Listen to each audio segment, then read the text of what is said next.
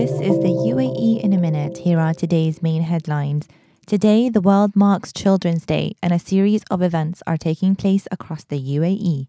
The Arab Regional Conference on the Prevention of Child Abuse and Neglect is underway in Dubai, as well as an awareness campaign about the common threats children face online will also be launched at a number of schools in the city today. One of the most important archaeological sites in the country will promise visitors a first hand glimpse of the remains of a Bronze Age settlement. Hili 8 forms part of the UNESCO World Heritage Sites of Al Ain. And finally, a small British village has brought back their town hall with the help of Sheikh Mohammed bin Rashid.